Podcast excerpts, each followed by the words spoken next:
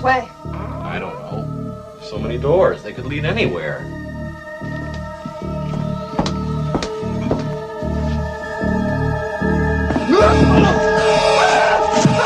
That's a coffee! That's a coffee! Get it was an electrical cord, you idiot. Oh, God. I thought I bought the farm that time. Scared the hell out of me. Are you alright? Oh, ah, yeah, sure, I'm fine. I haven't met the electrical cord yet that can get the best of me. Okay, let's cut the humor and get on with it, all right? This is funny. Okay, let's try this one. Door number one, Monty.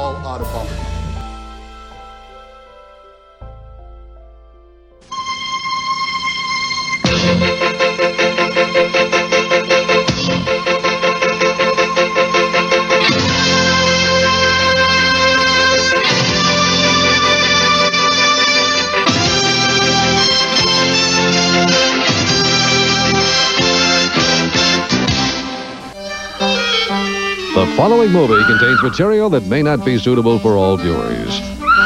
Your discretion is advised.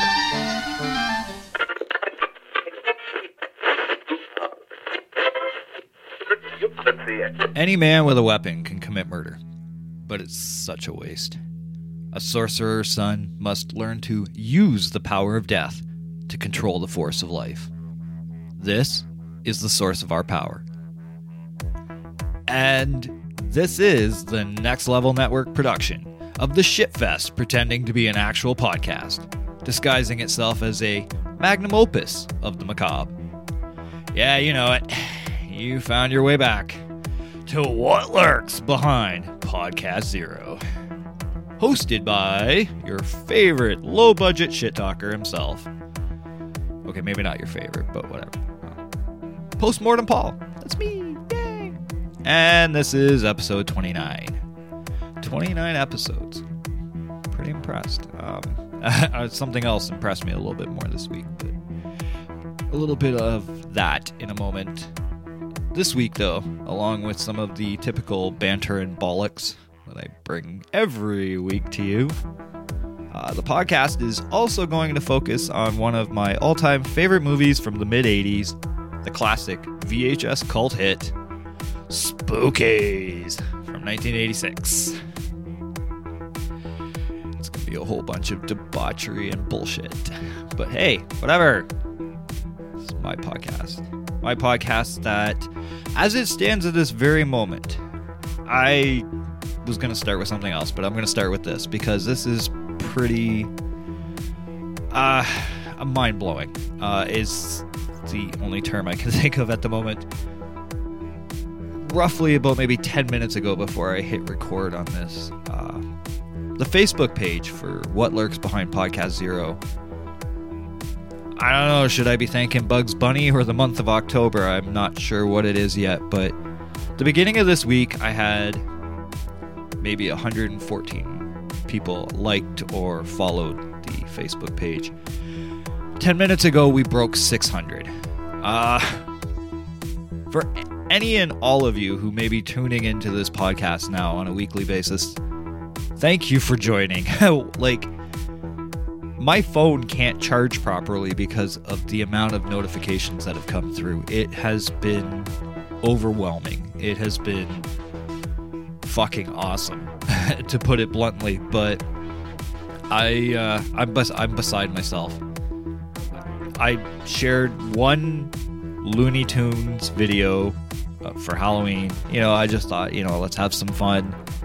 And it's an old, um, it's like a collection of little skits and whatnot that was turned into a half hour TV special called uh, Bugs Bunny's uh, Halloween. Uh, what is it? Halloween uh, special or something like that. Looney Tunes Halloween special, whatever. But it like instead of being print, uh, spelled Halloween, it's spelled H O L H O W L O W E E N. I actually have to spell. That's pretty scary. Actually, I'm a pretty good speller, so it's all good. But um, yeah. Anyways, I, I shared that on the, the Facebook page, and then I'm part of a, uh, a a horror group called Hallow Weekly, which is also a podcast that I listen to. They have a little group, and everyone shares like videos or their favorite trailers, favorite movies. You know, asks for suggestions and shit like that. I mean, it's a typical horror group, right? I shared the video on there. I was like, hey, everyone, let's have some Halloween fun. and wow, what the fuck? All of a sudden, the video just, it's been watched over 200,000 times, shared at least 30,000 times. The Facebook page, every five minutes, there's a new follower or a new person who's liked it, and it's just mind blowing and it's extremely humbling because I'm like, oh shit, now I actually have to make like real good episodes, you know, in case these people do start listening. Uh, it's it's awesome. It is such a great feeling. I almost feel like I finally made my mark in podcasting, even though I'm pretty sure it's more the Facebook page that's doing all the work than the podcast. But that said, it, it's still it, it's it's wonderful. And for anyone who is now going to be joining in on the weekly, you know, banter and bollocks, as I put it, you know, that come from me about horror movies, sci fi movies, and anything and everything that's spooky, creepy, and macabre, uh, welcome and thank you so much. Uh, fuck. I mean, I thought like the weirdest thing of the week actually happened last Sunday when the Chicago Bears won a football game 48 to 10. And they haven't done that in at least a decade. And yeah, I, I watched that game and I was like, eh, pinching myself and like, am I awake? Is this a fucking dream? Like, what the hell's going on? Yeah, their quarterback Mitchell Trubisky threw six TDs and touchdowns for those who don't watch football. Um, and I was like, what the fuck is going on? And then you know, I have like, I go to work for my last week of midnights. I'm now part of the afternoon uh, lifestyle, I guess you call it. I'm terrified. People scare me. So it's gonna be kind of different. Uh, I, I've been on the midnight shift for like the, at least the past four years, and it was. I, I'm not gonna go into a lot of details and whatnot, but it was a decision that I had to make that I didn't. I kind of didn't want to, but you know, certain things happen, and all of a sudden it's like, okay, I have to make a decision. And the decision is to go to afternoons because there's no way I'm doing a morning shift. Fuck that. I sleep mornings. Uh, but yeah, so I, I figured, you know, last week of work, I expected it to be chaos and whatnot, and it was quiet and it was nice and easy. And I'm like, this is, is this like someone's way of telling me that I made a big mistake? but uh, yeah, I, you know, it, it is what it is. Uh, hopefully, it won't affect the podcast any. I think I've figured out you know when I'll record and be able to do some work on it and whatnot. So hopefully to like you know the listeners and the, and the, the followers of the social media accounts and whatnot hopefully you won't notice too much of a change uh, even though work is at times going to get in the fucking way as it always does uh, and then of course there was also the fact that um, so here in canada I, I know at the states i think it was a little bit different i don't think they had the deal that we had. But anyways, uh, through our our Canadian Amazon website, Last House on the Left, the original, uh, the price dropped down. Uh, and keep in mind, I'm talking about the three disc uh, Arrow release. It got it dropped down to eight dollars and seven cents. I ordered it, got it. I mean, there was a bit of a screw up with the post office, but I did get my discs, so I was I was all happy and whatnot. And after I got you know after I got them home and whatnot, and was watching it, curiosity, you know, I'm just like, oh, what's the price of it now? It had uh, jumped back up to fifty three dollars and fifteen cents. So talk about scoring a fucking deal. like forty dollars plus I saved on that set, and uh, you know, I'm not gonna. Uh, Last House on the Left will be a podcast episode in the future, so I'm not gonna go into a lot of details. But watching that movie, it's interesting because I look at it in two different ways. I mean, first off, yes, it's a disturbing movie. There's some there's some shit that goes on in that movie that it's like, I feel all sorts of dirty right now.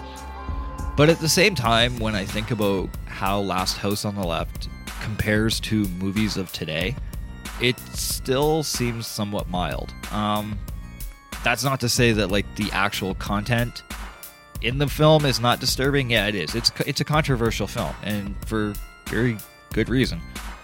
But you know, I, I think about like movies today, like some of like the torture porn shit that comes out, or um, you know, my favorite movie that I love to talk about that I'll never watch, a Serbian film. Uh, um, you know, when you think about like films like that, it's like Last House on the Left is almost like a walk through Disneyland. But I mean, all in all, when you also keep in mind that that film came out in 1972 at a time when people were not waiting or expecting something like what they saw on that screen, yeah, it's it's an effective movie and it stood the test of time. It's been remade. Uh, I'm not gonna lie, I do kind of like the remake, but for me, I'm I'm one of those guys, and it's not you know it's not because I have some elitist attitude or something like that, but I like originals. Um, I like originals because there's a, a certain element of um, like extra creativity that has to go into a film when it's a it's an original, and if it's an original that stands the test of time or stands on its own, uh, making a mark in its own way, that means somebody like went out of the limitations. You know what I mean? Like they went they went past what the norm was, and I think that's why I always have a tendency to like originals as opposed to remakes. It's not to say that every remake has been bad. There's been a lot of great ones, but there's been a lot of shitty ones too. Um, so yeah, uh, actually, uh, speaking of movies, and I'm just to quickly mention this, and then we're to move on to the uh, the review of the week. Here in Canada, and I know that in the States you guys have your dollar stores and whatnot. Here in Canada, we have uh, what's called Dollarama or the Dollar Tree, and we have dollar stores and whatnot. I mean, every, every it's a North American thing that I know of. I don't know about European countries or whatnot, but I'm sure I'm pretty sure they have it too. Anyways, I go into Dollarama the other day because, as you might remember on a previous episode when I talked about you know finding like the movie the uh, Let the Right One In for you know two dollars and fifty cents basically at a Dollarama. It's now got me like walking in there going, let's see what they got on Blu-ray this week. Let's see what they got on DVD. Uh, so I scored like six more DVDs from Dollarama. Um, two of them I've watched already. One of the one of the films I had seen a while back, and the other three I haven't watched yet. And I know not to expect Oscar-winning performances, but I don't fucking care. Um, the two I watched so far um, is that there was a 2015 movie called Emily.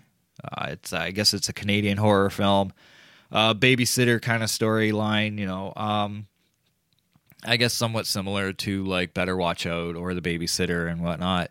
Uh, Better Watch Out, obviously, you know there was the whole flip with the kid ended up being the fucked up one, and uh, you know the babysitter wasn't as fucked up as you know we thought she'd be. Um, and then, of course, the babysitter with Samara Weaving, uh, which is like a Netflix hit. Some people in the horror community love it, others hate it. it is what it is. But anyways, with Emily, it was a story of a girl. We find out later on in the film that you know she lost her baby, so she finagles her way into babysitting these three kids so that she can kidnap one of them to replace her dead kid. Um, yes, and I I said dead kid. Deal with it. Um, so uh, the movie was okay. Uh, a bit of a slow burn. Uh, the second half of the film is a lot better than the first half. But if you stick it out, it's not bad. I mean, again, I paid two dollars and fifty cents for it. Um, money well spent, I guess. I don't know. Uh, the second film that I watched though was a lot better than Emily. Uh, Devil's Due. It gets unfairly classified as found footage. It's not found footage. The best way I explain it, and I, I think I even wrote it on the Facebook page, it's a film that's seen through the eyes of modern technology. And what I mean by that is it uses security cameras, it uses camcorders, it uses, you know, little um like well, obviously handheld cameras, but also like little microscopic cameras, uh, hidden cameras and stuff like that, and it pieces together a story through that. It was interesting. It was different. Um, I mean, it doesn't bring a whole lot new to the genre. We've seen this kind of shit before. I mean, it resembles in a lot of ways, but not completely. It's sort of like a um, reimagining, I guess you would call it, of Rosemary's Baby to an extent. Uh, not fully, obviously. Rosemary's Baby is its own story in its own right, but it's kind of got that feel to it and whatnot. So I watched that. That one was actually pretty good. Uh, I think I even already dropped the rating on the Facebook page, six out of ten for me.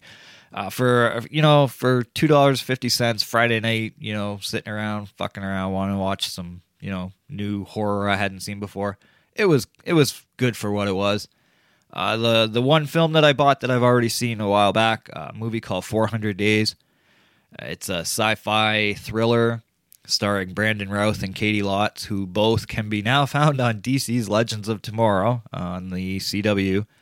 Uh, Brandon Routh, a lot of people know him as uh, the Superman that replaced Christopher Reeve uh, before Henry Cavill. And uh, that movie's okay. Like, I mean, again, at $2.50, I'm not going to complain. Uh, you know, and I I've seen the movie. It's on Netflix, at least here in Canada. I don't know about the states, but it's on Netflix here in Canada. I've seen it. I enjoyed it, so I was like, eh, why not? And then the three that I haven't watched yet, but I bought them anyways. Uh, one I know is absolutely going to be horrible. I didn't care. I still wanted it. Uh, Rain, The Third Reich. Yeah, I know it's going to be bad, so whatever. Uh, it's going to be one of those movies that I watch and shit talk through it uh, because that's what I'll do. Uh, Compound Fracture. Uh, Derek Mears is in it and Tyler Mane. Uh, Tyler Mane has been Michael Myers in the Halloween remake and Derek Mears in the Friday the 13th remake. So I figured, well, why not get that and see what it's like. Uh, I don't know. It had a, I want to say like a 5 out of 10 rating or something like that. So I figure, you know, it's kind of like in the middle. A lot of people must hate it, a lot must like it. So I'll give it a try. And the other one I got was a movie called Beneath. And uh, that looked kind of interesting. I was reading uh, the description on the back of the box, and I'm like, all right, I'll give it a try. So next week I'll probably uh, update you on what I thought of those three. But that's about that. Uh, that's enough shit talk, I think. Um, I lurker's recommendation for this week. Um, really don't have a whole lot. It's been a quiet week, I guess. Um, I watched Murder Party for the first time. This uh oh shit, I want to say it was like Thursday morning I watched it. And absolutely loved it. Um, I've come to realize that I really do like uh, Jeremy Saulnier films. And he just had a new one released on Netflix called Hold the Dark. I haven't watched it yet, but you know what? For Lurker's recommendation, I'm going to say let's all watch that, and then we can all either shit on it or love it. Uh, but I, I like his films. Like Blue Ruin and Green Room were both awesome films. And then I watched Murder Party finally. Uh, it's been one I've had on my radar for a while, but I just never kept getting to it, you know? And so I decided, I, I was pretty sure it was Thursday morning. I got home from work and I was like, ah, fuck it. Let's watch this movie. It was like 80 minutes. It's a, you know, quick little horror flick, whatever. And I fucking loved it. Um, very character driven. Um, so it, if you're looking for like a lot of action in this film, it comes at the tail end of the film. Uh, the first half is a lot of character shit and kind of weird. It's got some it, it's a it's a fucked up story, but it's pretty fucking good actually. Uh, my only thing is is would you seriously pick up an invitation to a murder party that you you know you pick it up off the ground, you read it and go, yeah, I'll go to this. Um, right from the beginning of the film, it's like this guy's not that smart. Uh, SMRT, but uh, yeah, it was a fun mill. It was it, was a fun film. Um, so that's uh, Hold the Dark. Yeah, I'm gonna recommend that not only for you guys but for me as well. That's uh, Lurker's recommendation for all of us. But now it's time for the main freak show feature of the week. This film it has a cult following, I'm not going to lie, but it still it still baffles me how many people don't know about this movie. So I like to put it out there. I tell everyone I love this movie. I have a t-shirt of this movie. I'm still trying to find a poster. I know just everyone tells me go on eBay. It's like, yeah, but uh, I want to find it like actually in the flesh, but that probably won't happen. It'll be an online purchase. I know that. but um the soundtrack rocks and whatnot. I have the soundtrack. And uh, anyways, we're going to take a small little break as we always do. Um, for those of you who are new to the podcast, I always have this is kind of my format thing is start off the episode just shit talking about a whole bunch of garbage that you know is really meaningless, but it means something to me. And then we do a little break, usually a trailer or a clip, and then I'll do my review of the movie, which this is Spookies. This is a movie I've been waiting for the day I could review it, so there's a lot to talk about. But you're going to have to hold on for just a few more seconds while we go to a break. Be back in a moment.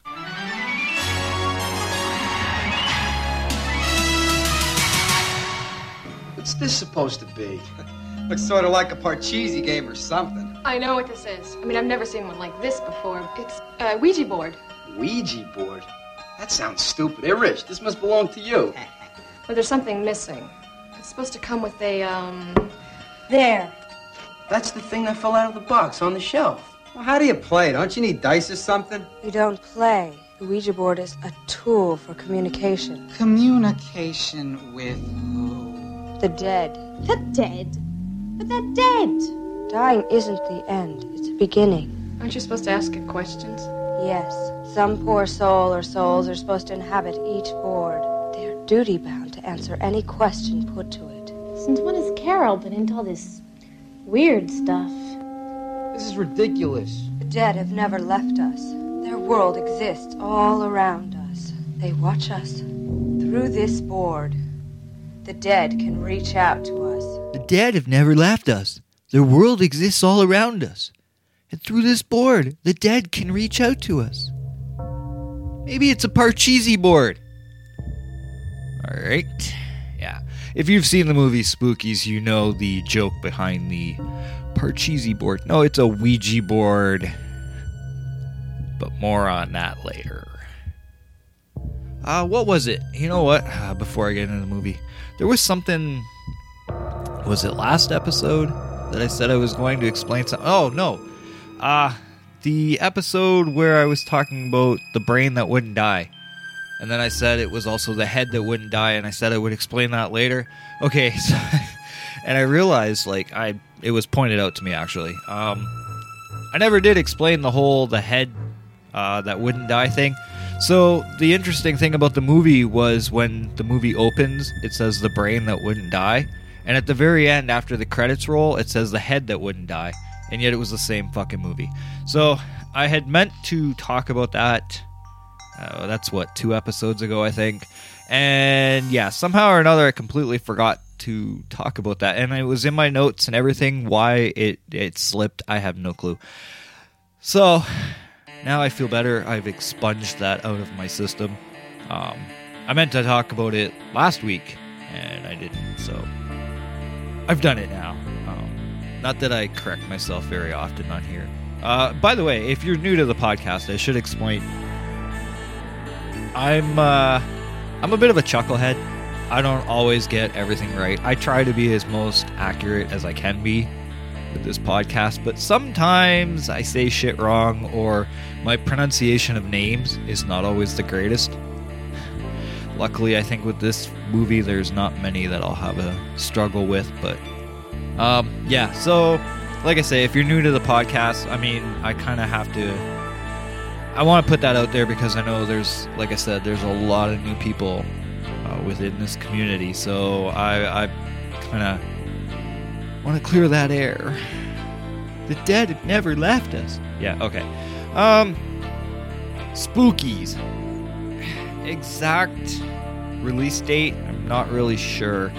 Uh, premiered March 1986 at the Paris Festival of Fantastic Films, but there was no actual date for that. However, the Cannes Festival that took place in May of the same year, May 14th was the first time this film was brought upon the masses at the Cannes Festival. So, a lot of the times people will refer to that as the premiere date, but it did have one showing before that in March of 1986.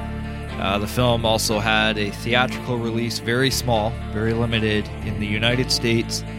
Uh, roughly between 1987 and 1988, uh, there was um, there was a it, it only grossed seventeen thousand dollars. Like, what was the final figure here? Seventeen thousand seven hundred and eighty-five dollars is all it made in the theater. So it, it didn't have a uh, huge uh, theatrical outing or whatnot. It's more a it's a it's a VHS release. Uh, 1988, I believe it was Sony Video released it. As well, it also got shown a lot on uh, the uh, cable television network, uh, USA Network. Apparently, that's where a lot of the cult following came from. Um, on top of the VHS release. Uh, for myself personally, I keep trying to think of when I actually saw it for the first time. Uh, that area of my life is a little foggy. but um, I know if I remember correctly, I'm pretty sure I saw it on cable TV. I don't think it was VHS first. I know I watched it on VHS. I have rent. I had rented it a couple times actually, but it seems to me, if I remember correctly, and like I said, that's going back like 1988, 89, roughly around there uh, was when I would have seen it. I think it was a cable TV thing I saw first, um, and then saw it at Top Gun Video on VHS and rented it that way. This uh, it, it was a movie that when I was younger I didn't appreciate it for what it was, but as I've gotten older, um, I love the shit out of this movie. And it's funny because like sometimes I watch it and I watch it like with all the passion in my heart, and then there's other times I'll watch it and I literally shit talk the whole movie because it's one of those films that you can do both. You can totally love it and totally hate it at the same time. Um, and sometimes it's it's not so much a hate; it's just let's have fun with this. So, its original title though was Twisted Souls, um, and it uh, written, produced, and I believe also directed. No, okay, written and produced by Frank Farel, uh, Brendan Faulkner, and Thomas Doran. And Faulkner and Doran also went on to direct it. Um, the original Twisted Souls footage was filmed in 1984, and pretty much the scenes that they took care of uh, included like the the, the I want to say teenagers, but that's putting that's pretty uh, that's it's stretching it. Let's put it that way, and I'll explain that in a second. I will explain it in a second, by the way. Um, but yeah, I, I guess you call them the travelers or like you know the the party goers, whatever, uh, that are in the cars.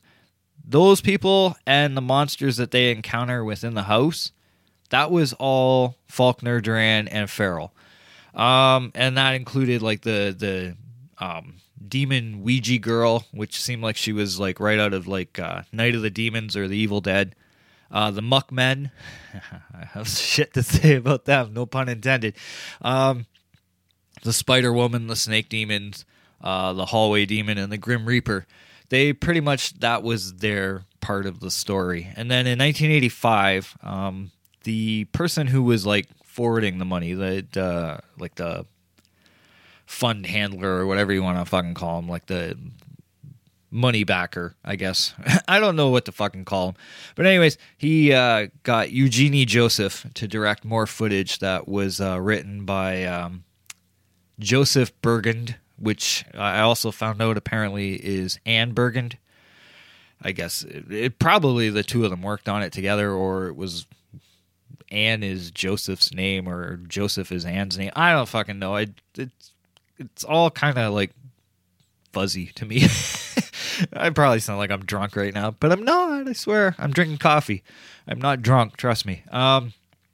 Anyways, Eugenie Joseph came along and directed more footage. The footage that um, she was uh, responsible for was like uh, Billy and his whole birthday party thing with the um, the uh, like the man in the tree, the guy who's like, uh, you know, give me a light, that guy.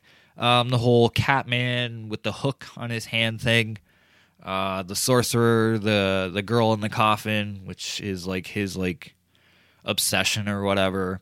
Um, the witch in the basement, and the little blue boy, which is technically Creon's and Isabel's son somehow or another, which was that seemed kind of creepy in itself too, but whatever. Um, so yeah, uh, a lot of people keep a lot of people will mistake in this and think it's like two movies put together as one, and I I've made the same mistake myself many times. Um, that's not actually how it is. It's that Twisted Souls was filmed and then it was shelved for like a year and a half. They got another director, brought that director in with another writer, and they added to the film, which made it seem like it's two um two stories going at the same time which it kind of is but it kind of isn't. Like they they did their best they could to try and tie it all together. As for how successful they were well that's debatable. But it's not two movies into one it was twisted souls originally and then turned to spookies when they brought in the additional footage and as i said earlier the film was released on vhs by sony video but that uh, that went out of print, and um, I don't know how many of you go online trying to look for VHS tapes or whatnot. I don't do it often. If I buy VHS tapes, it's at thrift stores myself personally. But looking up spookies can be a bit painful, um, especially when you see that people like will, you know, ask for astronomical amounts of money just for this video. Um, I, I don't have it on VHS. The version I have is DVD, and it's the DVD that was released in 2017 by a French Canadian company, Intercontinental uh, Film, Film and Video, I think it is, or something like that. Anyways, it was kind of cool because, uh, and I mentioned this back in, uh, I want to say May, uh, when I went to the Shock Stock uh, Festival, or not festival, convention in London, Ontario they had this and I got it for 20 bucks and I was extremely happy because it's um it's I, I don't want to say it's remastered because it's not. Um it's just it's a nice widescreen clear picture um came from uh, supposedly it's sourced from a high definition 2K scan. I don't know so much about that. Uh, it's a lot better looking than I've seen. Uh, it's probably the best version I've seen of it so far. I don't know that I'd say it's like a 2K scan though. Um, that's that's pushing it, but uh, it's uh, it was released under the title of Les Spooky, uh, and that's actually some French I can pronounce. Yay me! Um, anyways, yeah. So if you see, and it is available online. I think uh, Diabolik DVD.com, I think, has it. Uh, I think I even saw it on Amazon now, to be quite honest. It's it's out there now, and it's not as limited as I was originally led to believe, but whatever. I have it, and uh, matter of fact, I just watched it today before recording this episode. And for those who are interested, the DVD is playable in regions 1, 2, and 5. Uh, it's to my knowledge that in DVD, I think that's there's what six regions for DVD. I think I'm not sure. Anyways, it's playable in a lot of areas. Like it can be played in North America, UK, whatnot. So that's that. Um, the synopsis for this film. Okay, so I was trying to find like a decent synopsis to use for this. I ended up finding uh, the the back of the um, Sony uh, VHS release. So I grabbed that as a synopsis because really like the uh, okay, yeah, the IMDb one it's okay, but it's kind of really vague in general. And I don't know, I like this one better. It just sounded more fun. So the synopsis for the film is as follows Imagine you and your friends are paired up with your favorite dates, and the night is very young. There's an old, dilapidated mansion just down the road a bit, near the deserted graveyard. It would be the perfect place to party. Let loose. Lose your souls. What you and your friends don't know is that inside the house lives an ancient sorcerer, a master of the dark arts. He has sacrificed many to give eternal life to his beloved, comatose bride. Just a few more humans needed. The masterful wizard is about to begin another evening of magic, conjuring up dizzying array of monstrous creatures, hellish lizards, skeletal reapers, demons, zombies, ghosts, lust crazed muckmen, luring hags, and a spider woman, all driven by blind killer instinct. Special guests will be treated to an onslaught of twisted supernatural torture until each begs to die. Nothing you have ever witnessed before will have prepared you for the incredible special effects that make Spookies the ultimate unforgettable experience in pure, unrelenting terror. Terror? I'm not so sure about that. um, so it might be a terror that some people watch this, uh, especially if they don't have a good sense of humor. But uh, yeah, and that's the thing with spookies. And I wanted to say this earlier, um, like earlier in my review as opposed to later, because Spookies is one of those films, and I, I bring it up to a lot of people when I talk about horror films, and some people will question my sanity when I say I love this movie. Uh, even when I met Tony Todd, I was wearing the Spookies T-shirt, and the first thing he said is, "What does this mean to you? Like, what is this?" he didn't even know what it was, um, which was kind of cool. It gave us something to talk about, right? But, um, you know, Spookies is one of those films. It's it's weird because within the horror community, you mention Spookies, a lot of people know it, but then there's a lot of people who don't, and so it, it, it was a film like i said like I, back in february when i was you know first started the podcast i was ready to do this as like one of the first episodes. And then i was like you know what? I really want to hold on to this for the the month of halloween. You notice i don't refer to it as the month of october it's the month of halloween.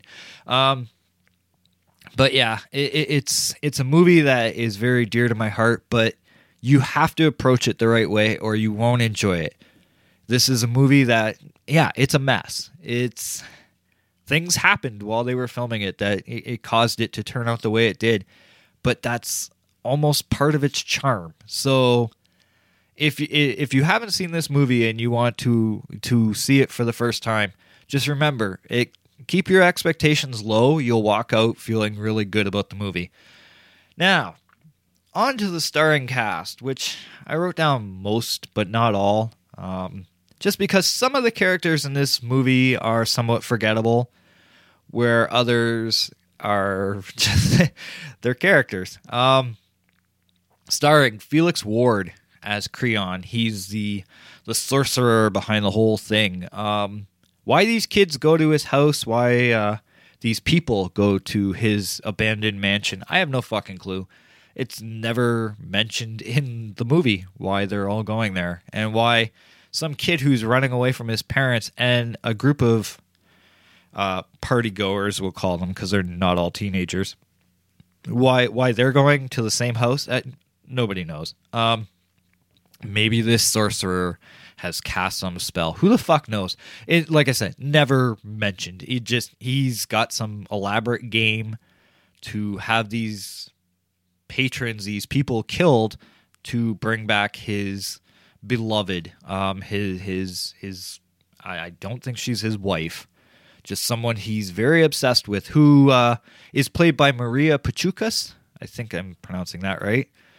And she plays Isabel. Uh, really beautiful woman, actually. Um, but uh, yeah, she's like his muse. She's his his love of his life. Uh, Creon, I'm talking about, of course.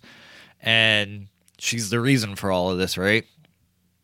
as more people die, it gives her life. Um, And throughout the film, she is constantly, when she finally comes out of her quote unquote coma, her coma where she's like moving her head, like in the second time you see her on the movie, or you see her head moving back and forth. It's like, I thought she was in a coma.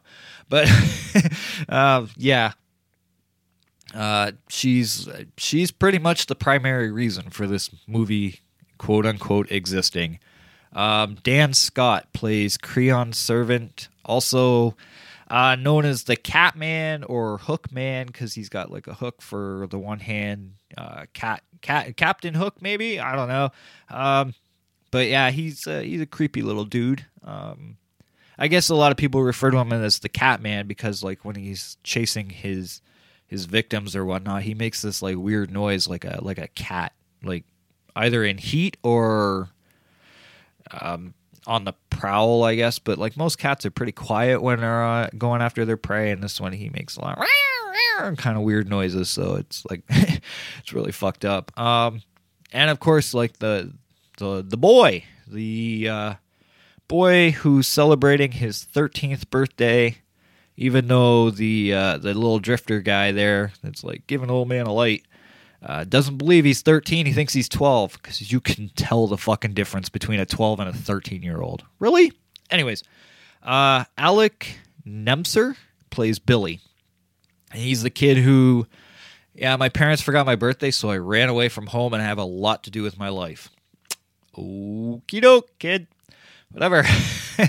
and uh, let's see, AJ Lowenthal. He plays Corda, who is also the uh, son of Creon and Isabel. Like I said, so, and you know, it fucking baffles me because Isabel is like this beautiful woman. She's very gothic and she's got this beautiful white gown and, you know, beautiful blonde hair, great features. And then, of course, Creon, well, he looks old, but I wouldn't say that he was ugly because I'm sure, like in his youth, he was a good looking man, right? Why their kid is blue and looks like something out of like Demon Knight, I'll never fucking understand. Um, or not somewhat, I wouldn't say Demon Knight, but he's got some like fucking weird look to him. Um, so yeah, I I have no clue how he's their son, unless he's a son of like some mystical, magical uh, voodoo or something like that. I don't fucking know. It, it's again, it's one of those things where it's like, uh, okay. Obviously, added footage. You know, it, it was the story that came after Twisted Souls was already kind of on its way. Um, yeah, I'm babbling. Pat Wesley Bryan plays the drifter. He plays the the guy in the tree who's like, "Yeah, uh, how old are you? 12? Oh, I'm 13. Yeah, I don't believe you. What? Like what? How you can't fucking tell the difference between a 12 and a 13 year old. anyways, and like asking, okay, whether you think he's 12 or he's 13, why would you automatically assume he smokes?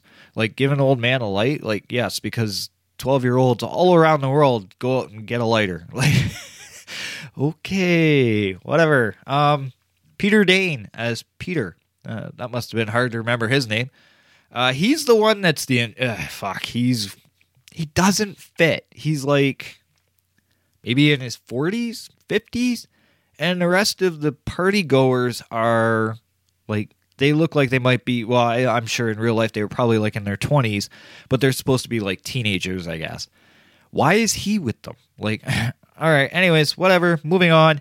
Uh, nick gionta as duke and he's oh, he's memorable, all right. He's wearing some fucking like looks like some like loose latex like fucking outfit, some sort of like fetish thing or something like that. I guess he's supposed to be like a punk rocker. Like when I'm watching this, like if I didn't know that it was filmed in 84, I would have thought they were trying to rip off like Return of the Living Dead for like having like the punk look because that's what he's got going. But this was filmed before Return of the Living Dead came out, so I know that wasn't it. But again, like it's interesting though because the group of people they put together, like in this group going to this haunted mansion or this mansion or whatever the fuck, it's like you wouldn't see these people hang out together. You know what I'm saying? Like they, they don't mix. So it was something about the 80s, man. It had to have been in the water. I don't know. Uh, Lisa Friede as Carol.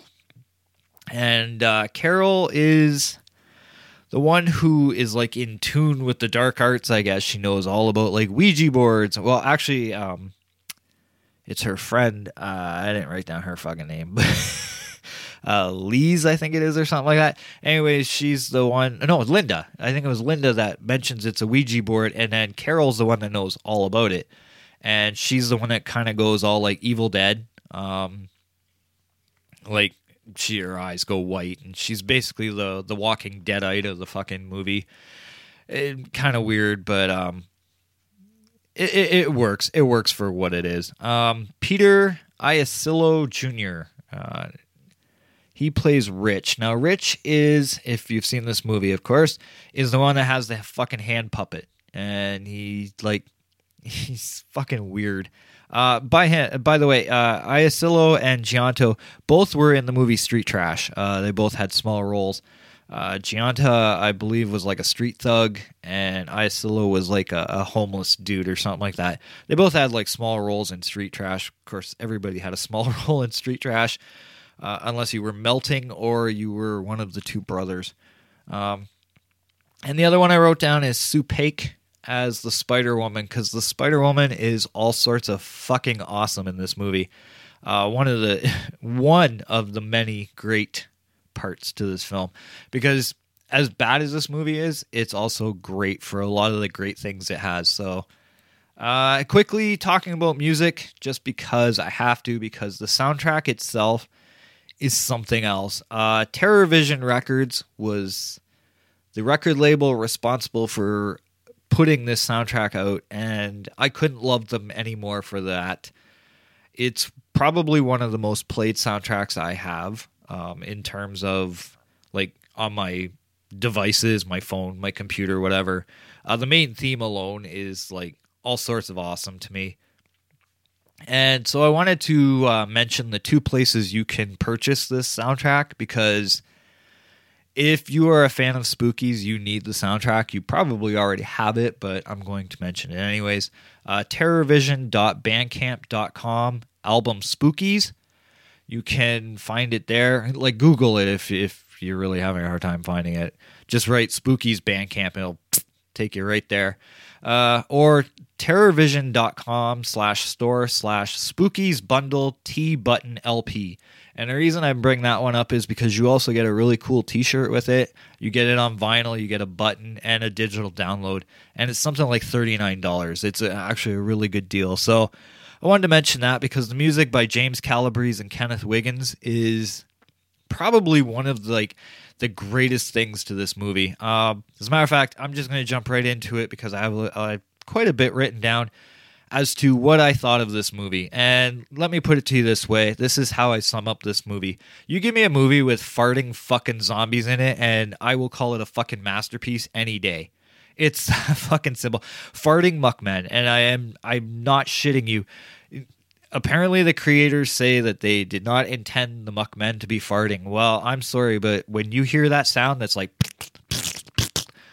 and it's when the muckmen are on the fucking screen. I'm sorry, they're farting. Uh, gaseous fucking zombies. It's it's fucking hilarious. Um, but if I if I can dial it back just a bit, one thing about this movie, and this is absolutely what I love, and there's not many movies that do this for me, but the opening theme, like the opening credit sequence, the opening theme, to me is almost as iconic as John Carpenter's Halloween. Uh, Halloween has always had one of those most memorable openings with the pumpkin and the theme song going and it just basically having the the writing you know halloween directed by john carpenter starring blah blah blah blah and all that shit just the opening theme sequence with the credits spookies is probably one of the other few movies that I can think of that is so iconic that like when the movie starts, like I have a smile on my face. It excites me. It gets me happy. It's like here we go. I I, I mix. I fucking love the opening main theme. Um, it's one of the most played themes on my phone and on my computer and like whenever I have music playing, it's incorporated in quote unquote my playlist. Kids are weird today. I, I remember the days of like recording songs off the radio on a cassette. there was no such thing as a playlist. But anyways, I know showing my fucking age, right? Uh, I did turn 43, so fuck off. Uh, but yeah, the opening sequence and like seeing like you know the lettering for spookies with the little skull and then it you know close up on the skull and whatnot. It, I absolutely loved the beginning to this fucking movie. Um, in terms of the characters, now a, Duke, for instance, uh, most annoying fucking character. God, he's annoying.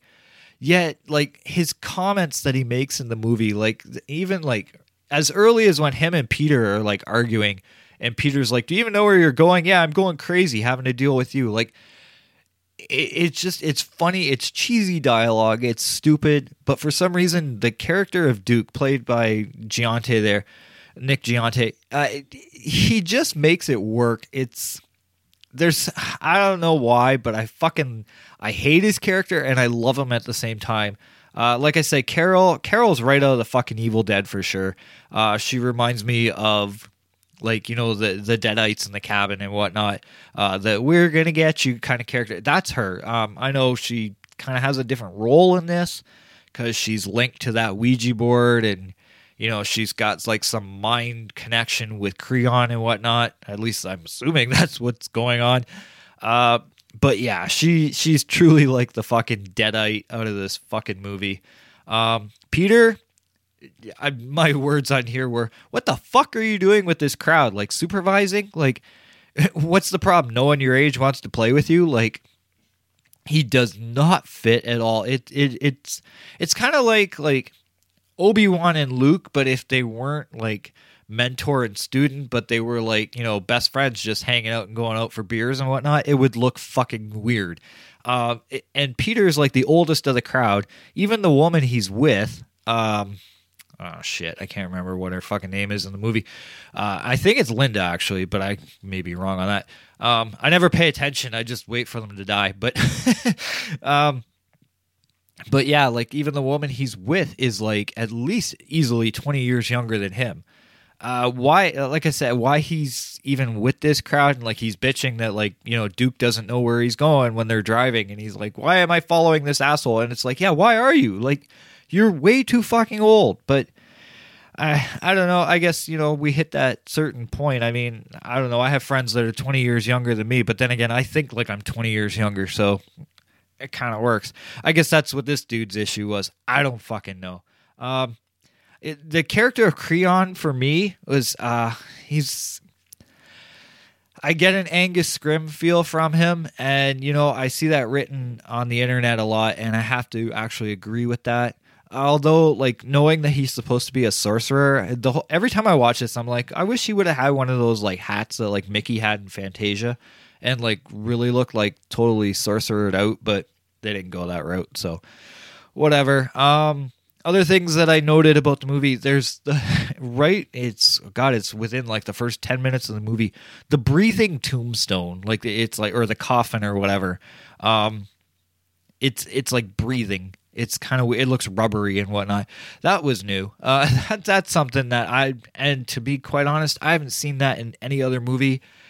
I think this is the only movie I've ever seen that in. Um, the whole theme of Creon keeping Isabel against her will, uh, not letting her die or not letting her run away, uh, is, is probably the the definition of uh, of obsessive mental disorder.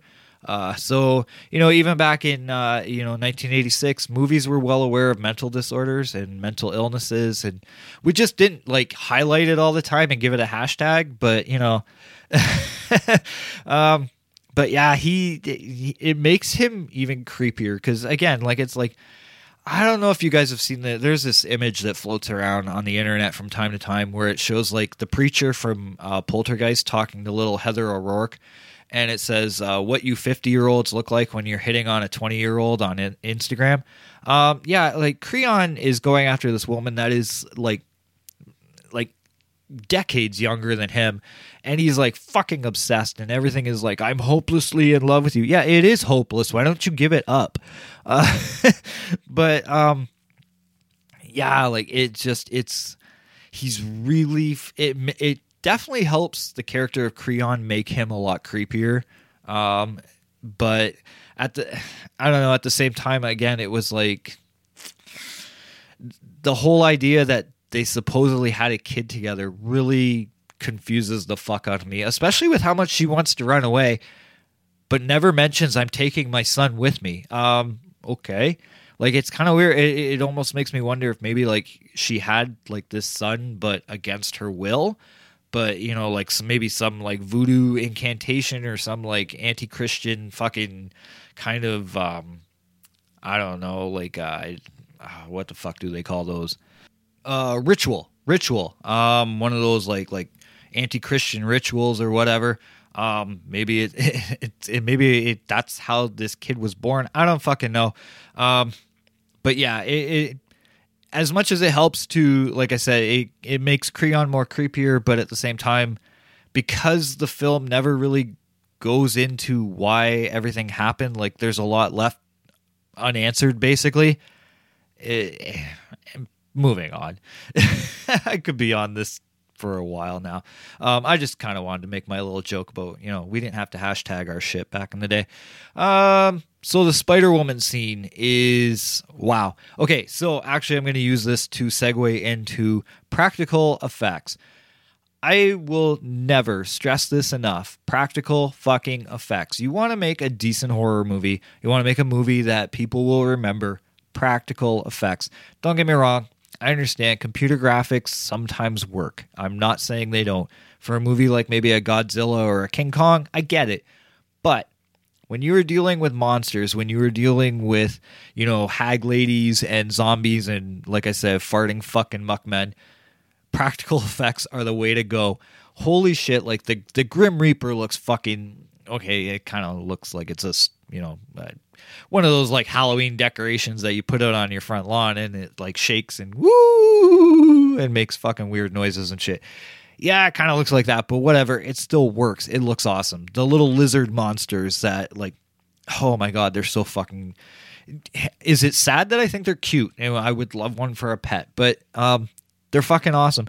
Uh, the hag lady, the fucking Ouija board lady, uh, so much of everything that happens in this because of practical effects, the fucking like the different monsters they created looks like something right out of Michael Jackson's Thriller video, and I don't fucking care because it looks awesome.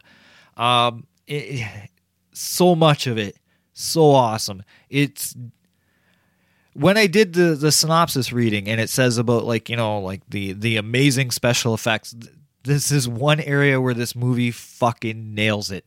Is the special effects? It, maybe the story doesn't completely work in a linear, you know, narrative. Um, I actually saw someone wrote it exactly like that. Um, you know, there there's some weird shit going on in this movie, but the special effects are without a doubt 100% perfect in this fucking movie. Even the ones that look a little campy, still you knew there was passion put behind it. Um, now the Billy and his birthday sequence to me is just completely unnecessary.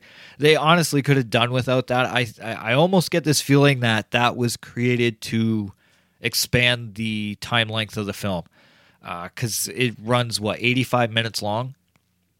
Without that, I think you're taking away like maybe a good 15 minutes. It would have been a 70 minute film uh, without it, possibly even a 60 minute film. So I almost feel like it was just added just to add some time to the movie to make it a bit longer. Um, but it really it, it it's in all honesty, it's a stupid storyline. Some kid runs away from home because he thinks his parents forgot his birthday. Then he shows up at some mansion that supposedly someone knows it's his fucking birthday, but no one's around.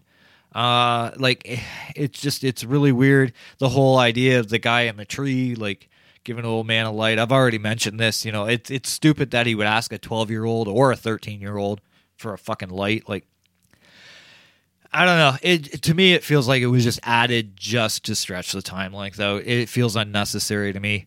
Um, the characters that obviously I forget their names. It's because they're forgettable characters.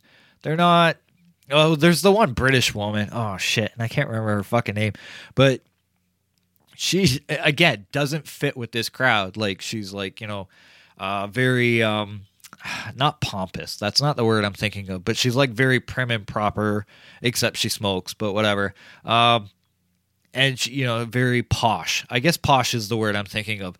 That you know, she's almost like she thinks that she's better than everybody else, but she really doesn't act like that. She just her stature, the way she stands, the way she holds herself, and whatnot.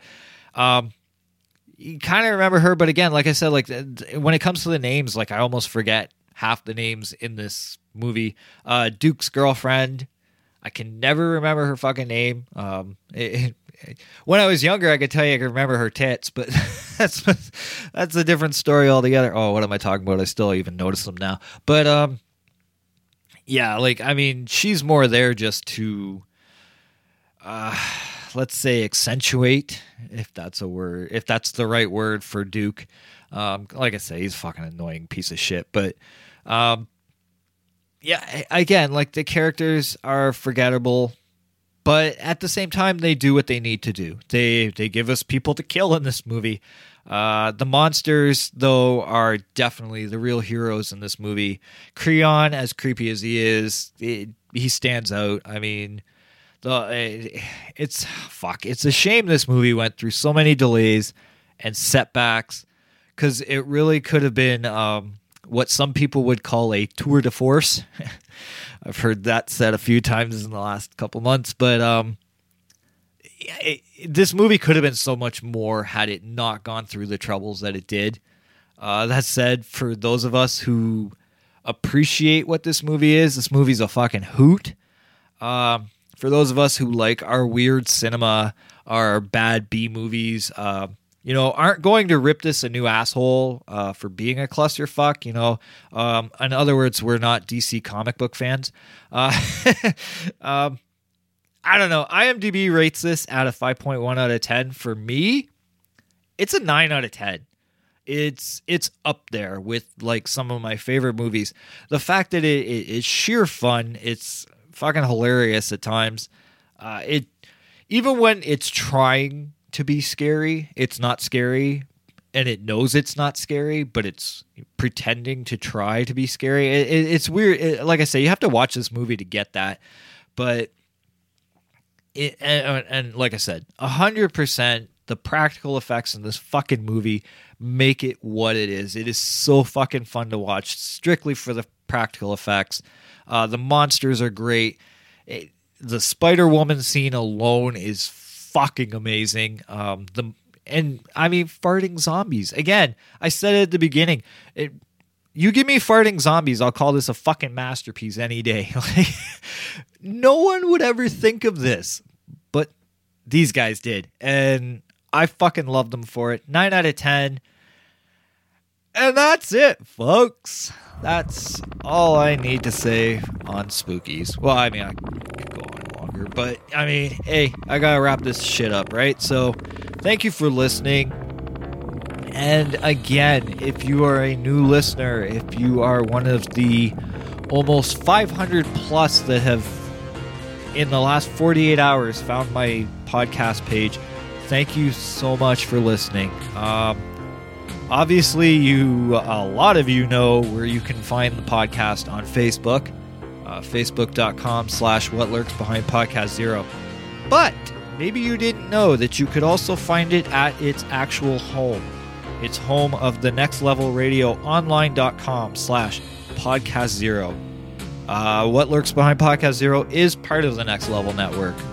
And uh, it, has been a great fucking ride so far. I mean, I, I'm I'm a very independent person, so joining in with a network was something I wasn't hundred percent sure I wanted to do, and the payoff has been great. So I'm glad I did it, and the um, the head guy of the network, Ben, is fucking awesome. He puts up with my shit because I can be a nag at times, and he puts up with me, and I appreciate him for that. So, uh, next level, next level radio online.com slash podcast zero is the home.